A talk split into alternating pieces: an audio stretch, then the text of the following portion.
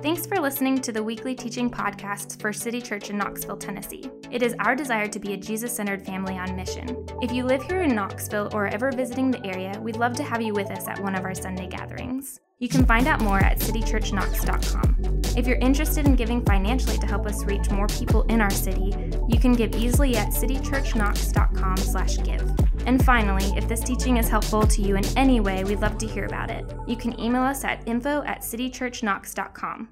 With that being said, here's this week's teaching. Well, again, my name is Kent. If you have a Bible, go ahead and turn with me to the book of Matthew, chapter 9. I feel nice and echoey up here. Do y'all hear that? I sound like I'm in a cave right now. Marcus is hard at work doing something about it back there. He's going to do great. Matthew chapter 9. Um, so I'll tell you guys a funny story. Uh, this morning in the 9 a.m., uh, I, uh, the plan was for Eric, one of our pastors in training, to give the teaching today. I was taking the week off, um, just being here, getting to sit in the gathering with you guys. Um, Eric got up here at nine to give the teaching. Uh, he got about three minutes in and he said he didn't feel well, and he walked off stage and looked at me like I was supposed to do something about that. Um, and so I found out that I was teaching the uh, nine o'clock sermon today as it happened. Uh, I found out, along with everybody that was at the nine o'clock gathering, that I was doing that. Um, so I did my best, uh, having just looked at his notes uh, to kind of give that teaching. It was a very exciting start to the morning. I, mean, I didn't need any coffee after that. I was just ready to go. Um, and now, since I've had, you know, at least 45 minutes to become familiar with his notes, I'm basically an expert now. So you guys have nothing to worry about. It's going to go great. Um, but in all seriousness, uh, that did make me really thankful uh, for how we do teaching at our church. So uh, some of you guys may know this, some of you guys may not. Um, the way that we do teaching uh, at City Church is actually in a team format. So by the time a, a sermon gets preached from up here on stage, um, it's already been looked at uh, probably three or four times by a group of people. It's a group of people in our church. Some of them are staff, some of them are volunteers, men and women, all of that. Um, and so we actually look at the teaching several times before they ever get taught up here on stage. And, and you know, that's, that's helpful for a lot of reasons um, that we won't go into today. But uh, it's especially helpful when the person who's supposed to teach the sermon has to walk off stage and somebody else has to teach it, um, because ideally there are actually several people in the room who have already seen the sermon, at least for a few weeks, even if they weren't prepared to teach it. So I was very thankful uh, for how we go about that, especially this morning. Um, but all that to say, um, this morning is one of those times. So if I look down at my notes a little bit more than normal, if I forget what I'm saying and talk about something completely random, uh, hopefully you guys will forgive me on that. Uh, show me a little grace on that, um, since this is kind of, I'm, I'm looking at this for one of the first times along with you guys. But that said, uh, we are going to continue on in our Matthew series this morning. Uh, so, if you are just coming around for the first time this morning, or maybe you just need a refresher, um, we are currently studying straight through the book of Matthew in the Bible. If you're unfamiliar, uh, Matthew is the first of four gospels, is what we call them, but really they're just first century biographies of the life and ministry of Jesus. Matthew is the first one that we get, and we've been taking the better part of what will probably end up being a few years as a church to just study through this book of Matthew, sort of line by line, story by story, along as we go. So um, we hope that we're going to finish in a couple years. Who knows what's going to happen? It might be a lot of years, um, but that's what we're doing. Right now, we are in a section of Matthew where uh, we are just looking at the people that Jesus interacts with. In, in chapters 8 through 10, there's kind of a, a, special focus on the different various types of people that Jesus interacts with during his ministry. Some of them are big fans of him, some of them are not fans of him at all. They actually despise him and hate what he's doing, and a lot of people are somewhere in the middle. They're trying to figure out who he is and how to respond to him. And so that's what we're looking at right now in chapters 8 through 10. And in today's passage, the stories that we're going to look at this morning, there's three or four of them that we'll look at. The focus in these stories is on one particular thing that Jesus sees in the people that he interacts with in these stories. And the thing that he sees in those interactions, in those people, is something called faith. Now, faith, uh, coincidentally, is what I had to have this morning when I was preaching a sermon for the very first time that I'd never looked at the notes for before. That was one part of faith. Funny how God did that. But faith, I think, also is one of those words that a lot of people use, especially within Christendom. A lot of people use the word faith but a lot of people don't necessarily understand what it means, at least not in its entirety. So just try to think about, you know, if somebody sat down over lunch with you or over coffee with you and they weren't a follower of Jesus, they had no context for religion or Christianity or any of that, and they just asked you, What is faith? What would you say? How would you describe what faith is? I, I, think at least some of us, myself included, I think we would grasp for words a little bit, right? I don't know if we know exactly how to put it. I think it's a word that a lot of us use, but we maybe don't necessarily understand what it means. Now, there are a lot of words like that, right? Like love is another word that I think we use a lot, don't necessarily understand what it means. We say that we love all kinds of things when really, most of the time, what we mean is we just slightly prefer that thing to other things, right? Uh, another word, this is a, a, special pet peeve of mine. Another word that people don't understand is the word irregardless, because it's not a word, it's a made up word. Uh, the, the word that you're looking for is actually regardless, and we just added letters to it for no reason at all. Doesn't mean anything different. We just say irregardless. So that's a pet peeve of mine. But there are all kinds of words that we use that we don't necessarily understand fully what they mean. And I think on a more serious note, faith is absolutely one of those words. I think we use the word faith a lot, but maybe we don't fully comprehend what is meant by it, or at least our definition of it at a functional level may not align with the scriptural definition of it, with how faith is defined in the Bible. And so that's what we're going to try to get at today, but we're going to get at it through these stories that have been collected for us in Matthew chapter 9. So let's take a look. We'll pick it up in verse 18 to start with. While Jesus was saying these things to them, behold, a ruler came in and knelt before him, saying, My daughter has just died, but come and lay your hand on her, and she will live. And Jesus rose and followed the man to his house with his disciples. And behold, a woman who had suffered from a discharge of blood for 12 years came up behind Jesus and touched the fringe of his garment. For she said to herself, If I only touch his garment, I will be made well. Jesus turned and seeing her, he said, Take heart, daughter, your faith has made you well. And instantly the woman was made well. And when Jesus came to the ruler's house and saw the flute players and the crowd making a commotion, he said, Go away, for the girl is not dead, but sleeping. And they laughed at him. But when the crowd had been put outside, he went in the house, he took her by the hand, and the girl arose. And the report of this went all throughout that district.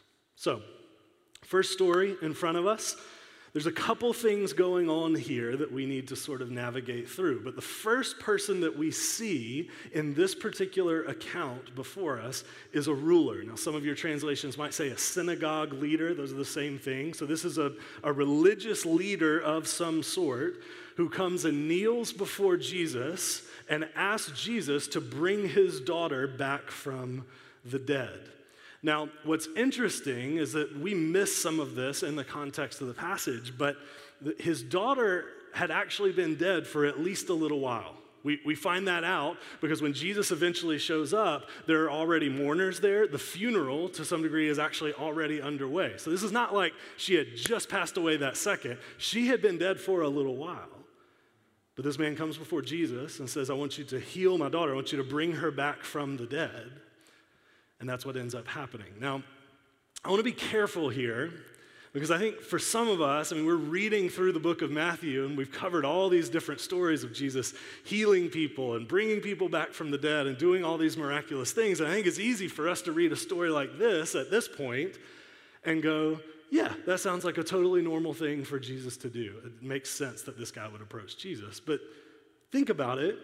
Uh, dead people back then stayed dead just like dead people do today, right? Like we're all clear on that. So even though for us it might seem run of the mill, it might seem like total common sense that this guy would seek out this particular thing from Jesus, this was not a common thing. It was not a common thing to have your daughter pass away and then go ask somebody to make that untrue after the case. I mean, it takes an incredible amount of boldness and persistence and faith and courage to approach a man like Jesus and ask him to do a completely unimaginable thing. But that's what this man does. He goes up to Jesus, wants him to bring his daughter back from the dead. So there's something in this man, this synagogue leader, that, that prompted this approach to Jesus. He, he wasn't just sitting back in his house thinking, man, I really hope that Jesus guy shows up. I could really use some of his, his skill sets around now. Around now.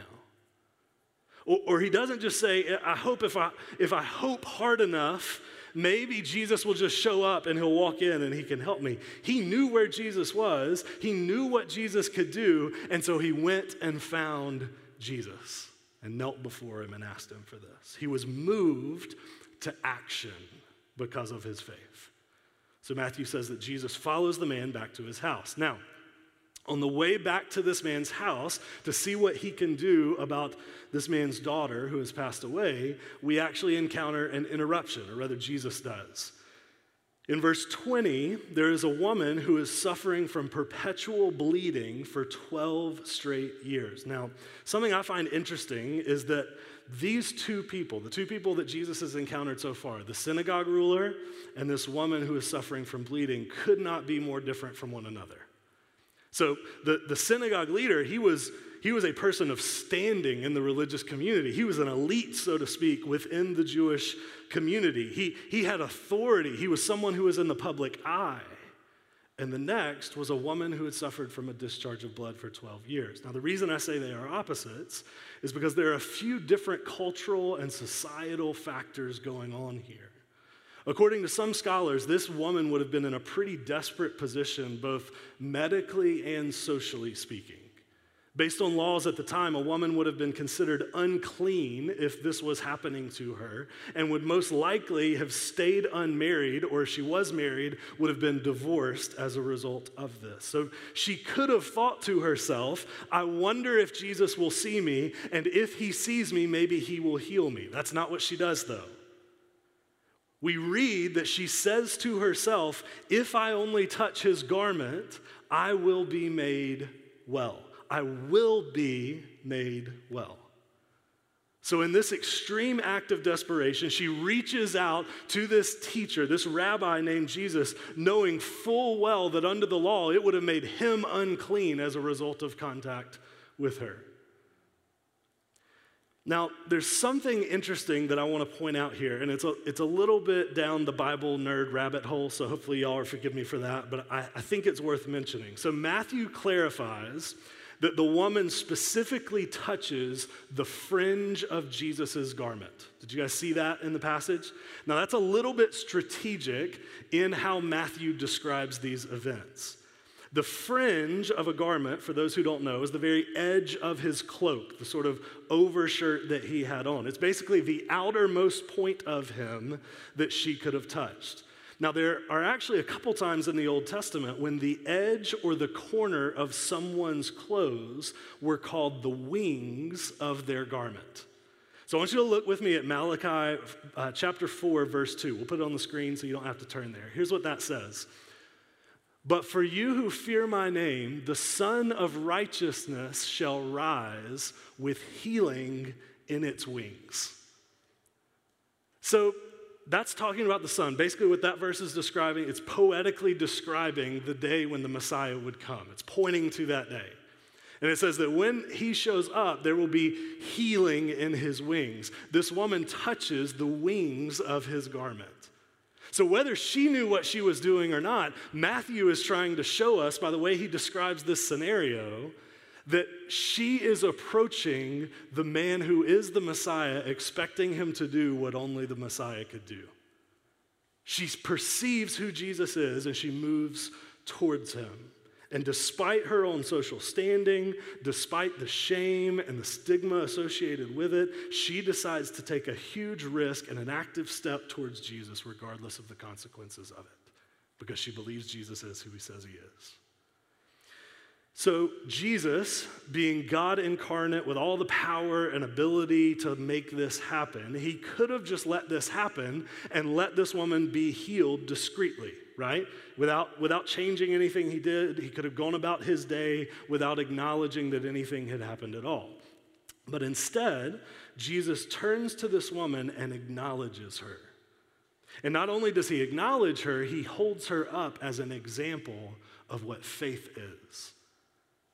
He says, This woman's faith has healed her. His specific words are Take heart, daughter, your faith has made you well. So, what has made her well? Her faith. Jesus doesn't say, I have made you well, even though that would also be true, right?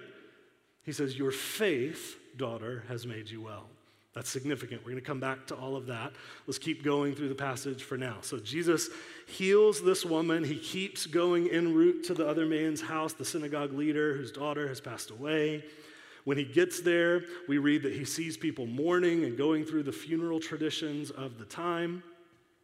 So this is not immediately after she's died, she's been dead for some time. They've already started the whole funeral process, which explains why Matthew says that the people at the house laughed at him when he said, This girl is only sleeping. It would have been a completely ridiculous, completely baffling thing for Jesus to say at this point in the game. So this guy went out of his way seeking Jesus in the midst of what he was doing. He knelt before Jesus, asking him to come to his house to heal his daughter. He seems pretty sure that there is some value to asking Jesus for help in this situation.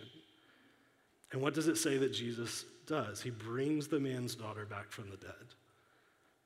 So we've got a lot going on already. We're going to keep powering through this passage. I promise we'll tie it all back together. Let's keep moving forward. Take a look at what happens next in verses 27 through 31.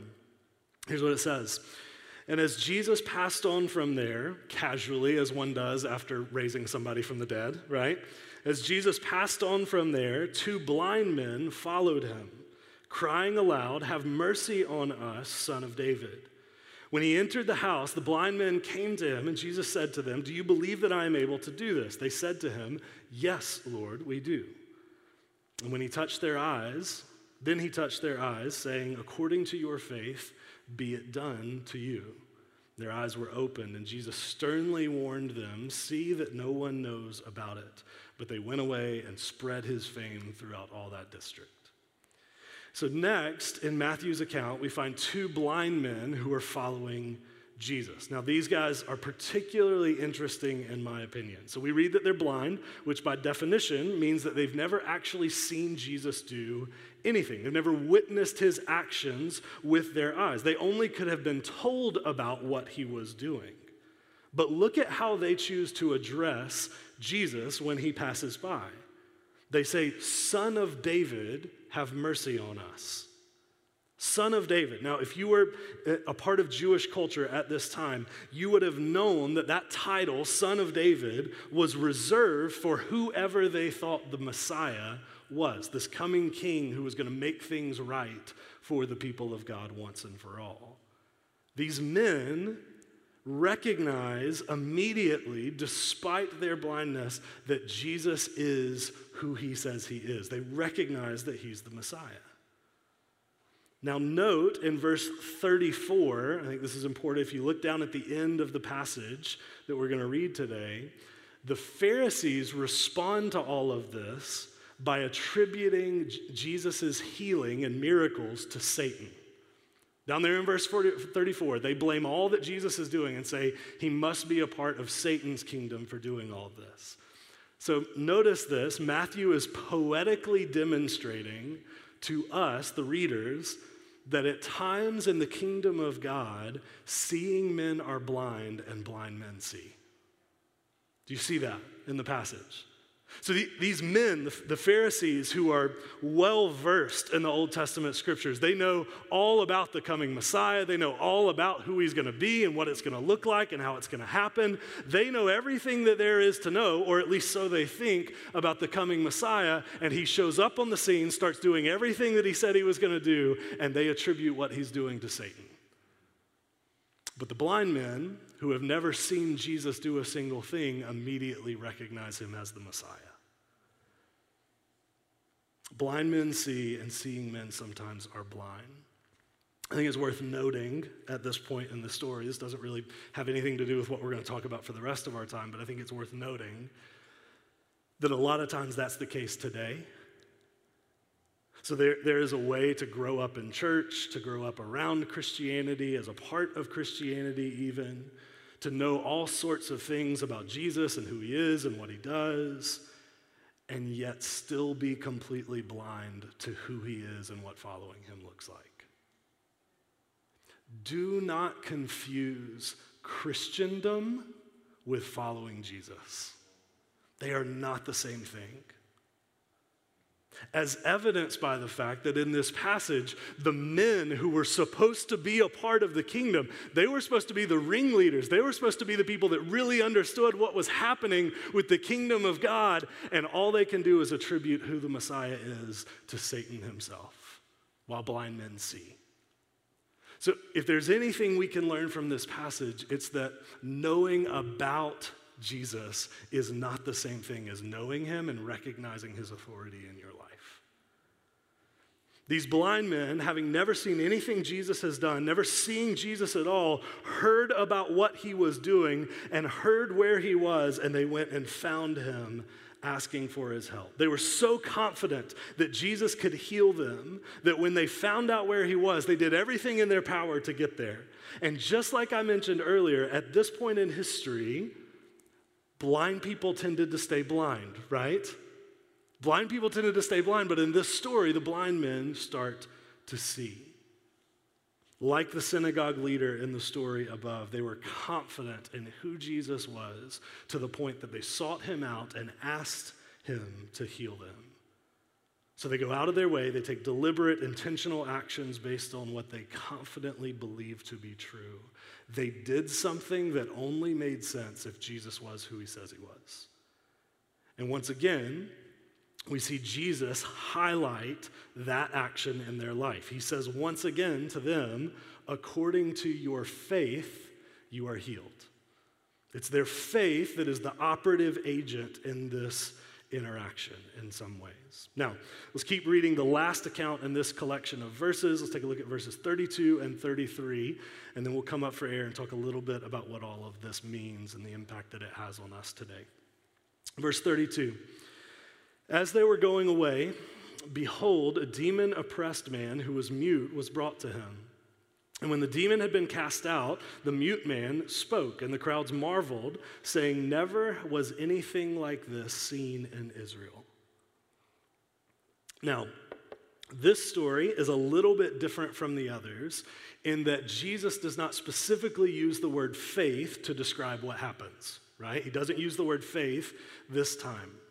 But we still know that the story has to do with faith. We know that because just last week in the passage where the people brought the paralytic to Jesus, it says that Jesus healed that man or forgave that man's sins in response to their faith. So we know from context that when a group of people bring a person who needs healing to Jesus, that to Jesus communicates faith. And that's what happens again in this passage. It says, People bring this demon oppressed man to Jesus for healing. They demonstrate their faith.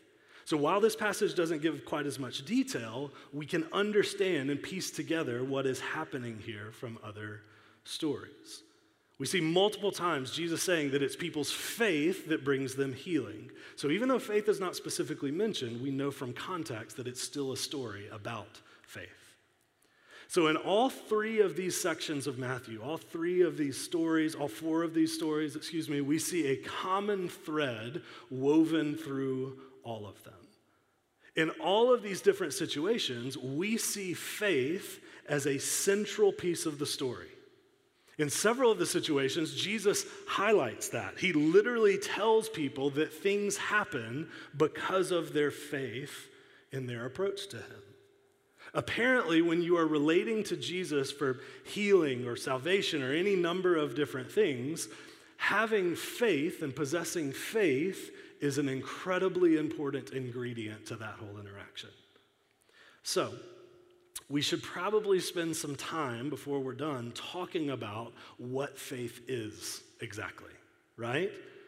We got to talk about what faith is because apparently to Jesus it's incredibly important.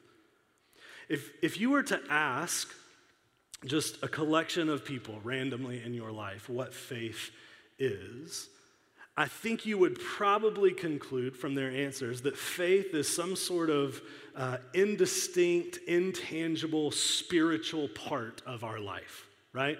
That's roughly the definition that people use. My faith is sort of the spiritual side of my life and existence. So we show this when we say things like, uh, my faith is important to me, or I'm struggling with my faith right now, or I want to grow more in my faith. When we use the word in that way, what we're saying is our faith is sort of the spiritual side of our life. Now, I, don't think that's incorrect. I don't think it's wrong to talk about our faith in that way or believe that that's what faith is. But I think I would say that based on Scripture, it's a bit incomplete to think about faith that way. You see, Jesus' interactions with all these people that we just read about, the four different people he interacts with, they tell us that Jesus sees people's faith by their actions. Did you see that? In every single one of the stories. Now, that's interesting that he highlights their faith because there's no evidence from the stories that Jesus has like a side conversation with any of these people to talk about the spiritual component of their life, right? He, he doesn't like talk to them about that part of their life and then conclude that they have faith. It says that he simply witnesses their actions, their approach to him, and in that he sees, he discerns faith in them.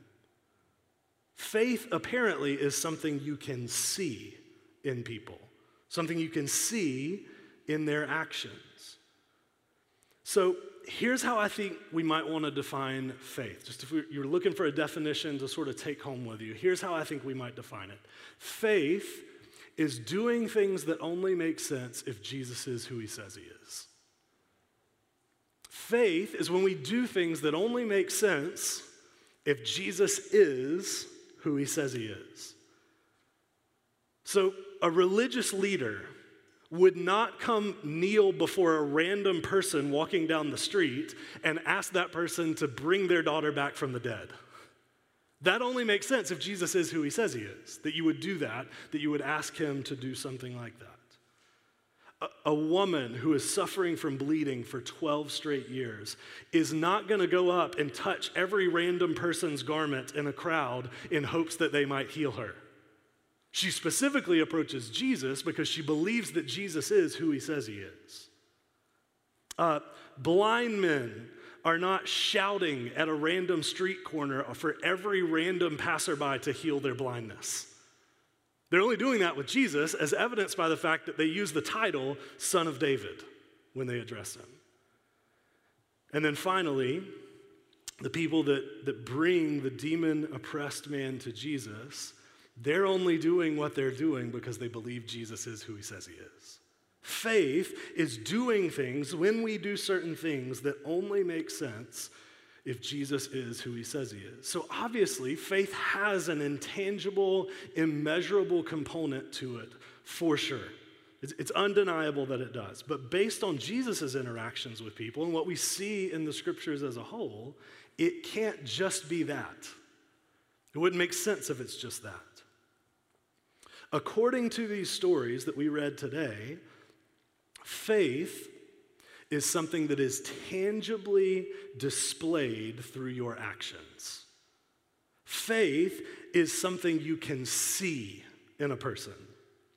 We see this laid out clearly in a number of different places in Scripture. I think most clearly in this verse from the book of James. So look with me on the screen at James 2, verse 18. Here's what it says But someone will say, you have faith and I have works. In other words, some people will try to act like their faith and their works are actually separate things from one another. Like, like faith is sort of the spiritual component of your life, and, and works are the physical, tangible part of your life. But James continues, he says, Show me your faith apart from your works, and I will show you my faith by my works. Do you see what he's doing there? He's essentially saying, I think faith is displayed through your actions. I, I, don't think faith is sort of this intangible, immeasurable part of your life. I think faith is displayed by you doing things that only make sense if Jesus is who he says he is. We show our faith by our works. Now, let me pause here for just a split second and, and, and point something out that, that is a caveat to all of this. I do want you to understand that you can't flip this around. Okay? So Jesus says our faith is displayed by our works, but you can't flip that because if you flip that, you get Jesus approves of my faith because of my works. Jesus approves of me because of what I do. You cannot work your way into faith, but your faith is displayed by what you do in response to your faith. That's what James is getting at. According to Scripture, faith is much more than a spiritual idea. It's more than just this intangible spiritual part of our life. And it's also much more powerful than I think we sometimes think. So let me just see if I can give you some examples of what faith looks like in practice, just so we kind of know what we're talking about in regards to all of this. So, the first example we thought of as a teaching team when it came to examples of faith is how this church, City Church, started. Some of you guys know the story, some of you may not. There were a group of 25 people who were living in Columbia, South Carolina. We were all a part of a church there. We were all part of friendships there. A lot of us had family close by there in Columbia. And all of a sudden, we started talking about what it would look like to create a new church in a new place. What it would look like for us to help people in a different city, Knoxville, Tennessee specifically, come to know Jesus and experience church family like we had experienced it there. And so, what happened is a group of 25 people uprooted their lives. They left a lot of family, a lot of friendships. They moved further away from most of those things and planted themselves in a new city so that people could come to know Jesus there. I would argue that only makes sense if Jesus is who he says he is. That only makes sense if Jesus is worth inconveniencing your life for and is worth removing yourself from relationships with people that you love. And he is. And that's why it is an example of faith. There are probably countless other examples that we could give of just these extreme acts of faith. I mean, a lot of you guys know people who have moved overseas, have moved thousands and thousands of miles away so that they can tell people about Jesus that have never heard of the name of Jesus before. A lot of you guys know people that have believed God for the impossible in impossible types of scenarios, whether that be financial or medical, and seen God come through in incredible ways. And those are all examples of faith, right? I think we all probably look at things like that and we go, yeah, that's faith. But I think it's easy to miss that, that faith very much has an everyday sort of component too. I don't think faith is only displayed if you uproot and move yourself thousands of miles away, or bare minimum to Knoxville, Tennessee, right? I don't think faith is only displayed in those types of sort of grandiose obedience. I think faith can also be a lot smaller than that. So, for example, faith could look like being a single woman who's a follower of Jesus and is presented with the opportunity to date an incredibly attractive guy who isn't a follower of Jesus and decides not to date him because you think God's way is better. That's faith. That only makes sense if Jesus is who he says he is. Faith could look like being in a romantic relationship with a boyfriend or a girlfriend or a fiance and having every option to have sex whenever you want without anybody at a societal level really judging you for it at all, and choosing to wait because you trust God's design for sex. That only makes sense if Jesus is who he says he is. Faith is choosing and planning to give away significant portion, portions of your income that you could just spend on yourself even though it means waiting for things that you want. Only makes sense if Jesus is who he says he is. Uh, I don't know if you've ever thought about it in this way. Faith is choosing to spend regular time reading and meditating on an ancient book of literature because you think that God might speak to you through it. That only makes sense to do if Jesus is who he says he is. Faith is choosing to have a conversation with a coworker, or a neighbor, or a friend, or a classmate about Jesus, knowing full well it's going to make it awkward after that conversation. That only makes sense if Jesus is who he says he is. It only makes sense if he's worth a little bit of awkwardness to you for your coworker to discover who he is. You see, faith is actually any time that we do something that only makes sense if Jesus is who he says he is. That's what faith is at the end of the day. We could go on with different examples of it, but I think you guys are starting to see what we mean here. It's any time we do things that only make sense in light of who Jesus is.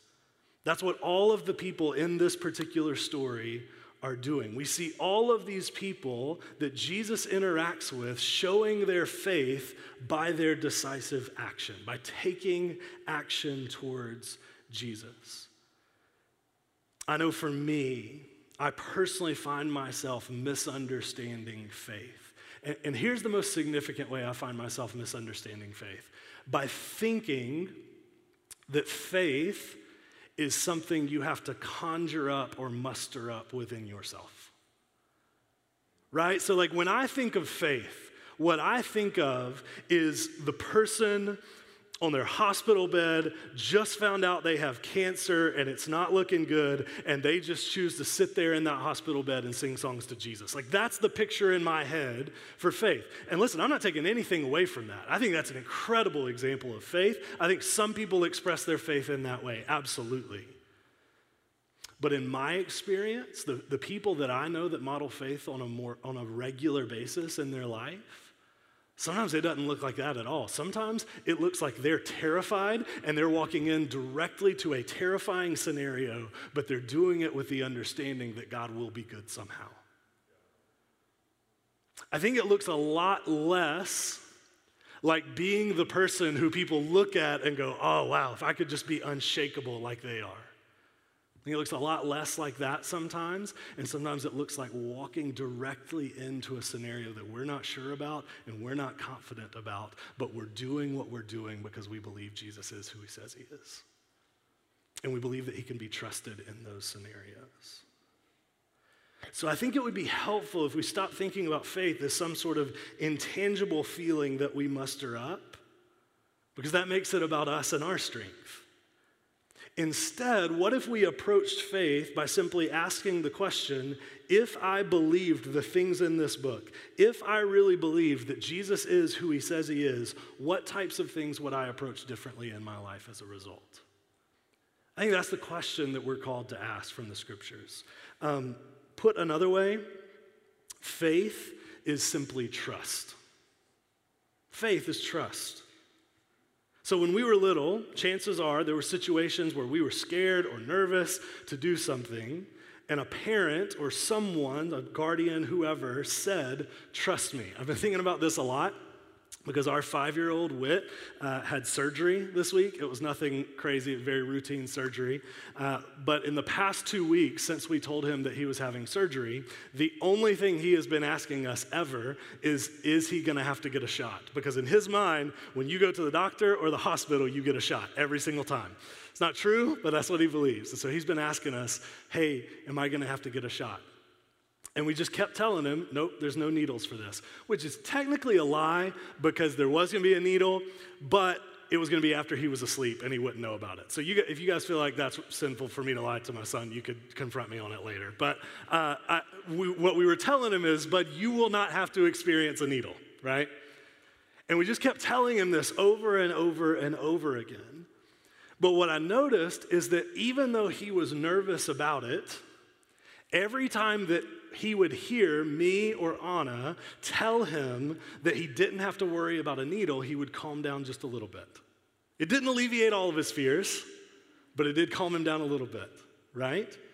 Because he trusts who we are and he trusts that we can be trusted in that moment.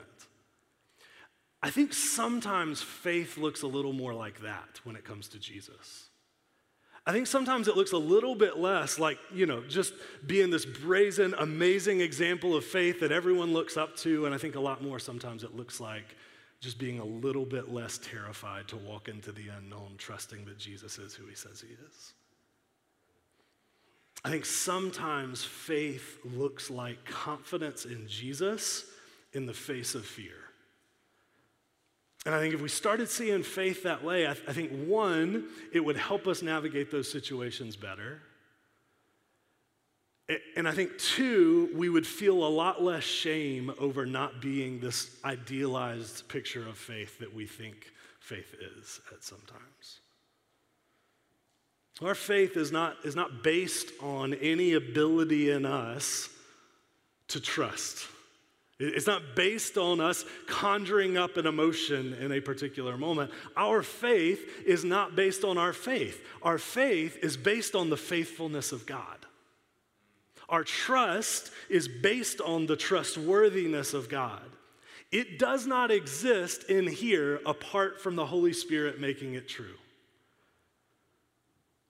But when we understand that God can be trusted, it starts to slowly sprout in us faith, trust, confidence that Jesus is who he says he is, even if the scenario in front of me and the circumstances in front of me are terrifying at times. That's what faith looks like. Can you imagine the feeling that this woman who was experiencing the, the bleeding for 12 years, can you imagine how it felt for her in the moments when she approached Jesus?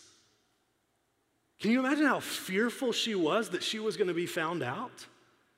That she was going to be called out, that she was going to bring some sort of shame or stigma on this incredible teacher of the way of God, and yet instead she walked directly into that fear because she had confidence that Jesus was who he says he was. That's what she did, and I think that's what we're called to do too. It's not based on us, it's not based on our ability, it's not based on our maturity, it's based on the trustworthiness of God.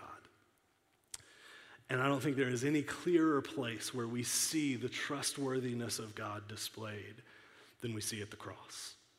Think of Romans 8, where it says, He who did not spare his own son for us, but graciously gave him up for us, how will he not also graciously give us all things? We know that God can be trusted because he didn't even withhold his own son for us. That's how we know. If he can be trusted in that, how much can he be trusted in our finances? How much can he be trusted in our circumstances? How much can he be trusted in our suffering? How much can he be trusted in our marital status? If he can be trusted in what happened on the cross, he can be trusted, period.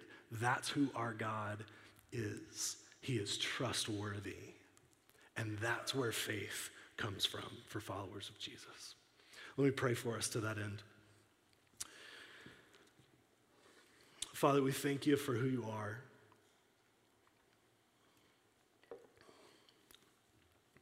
God, we thank you that life with you is not dependent on us or our abilities or our giftings or our maturity.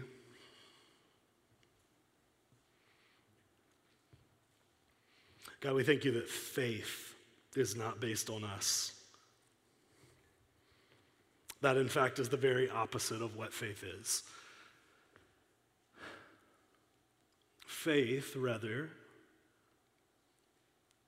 is based on your faithfulness.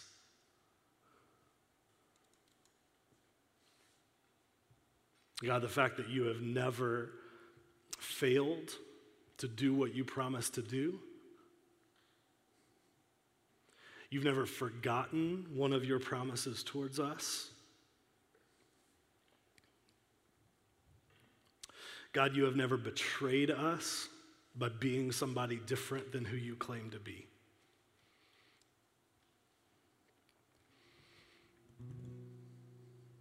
God, you are consistent through the ages. You are always exactly who you claim to be. And so, God, maybe my, my prayer for all of us, for our church family, is that maybe we would, we would remove our eyes a little bit from, from us and our abilities and our story and our past and our failures, our mistakes, and that we would fix our eyes on your faithfulness, to your trustworthiness. And I think so often our problem is my problem is that I spend all my time looking at the future that is uncertain, and I spend very little time looking at the past and specifically what you've done for me in the past that started at the cross and has looked like provision and faithfulness and goodness every step of the way. But God, so often I forget all of that. I forget to look at all of that, and I look instead at the future and think that somehow you won't be who you've always been in the future. And so, God, I just want to confess that for me. I, I know that's likely the case for some other people in this room. And I just want to confess corporately that we have no reason to doubt your goodness towards us. God, you have always been who you say you are.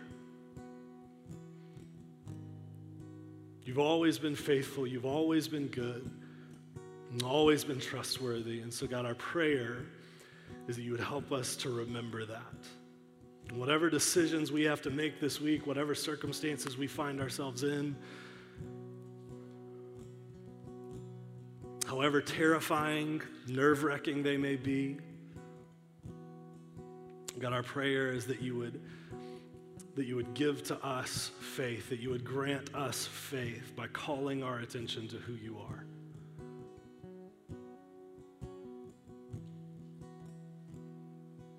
So, God, we ask this in your name, for your glory, for our good.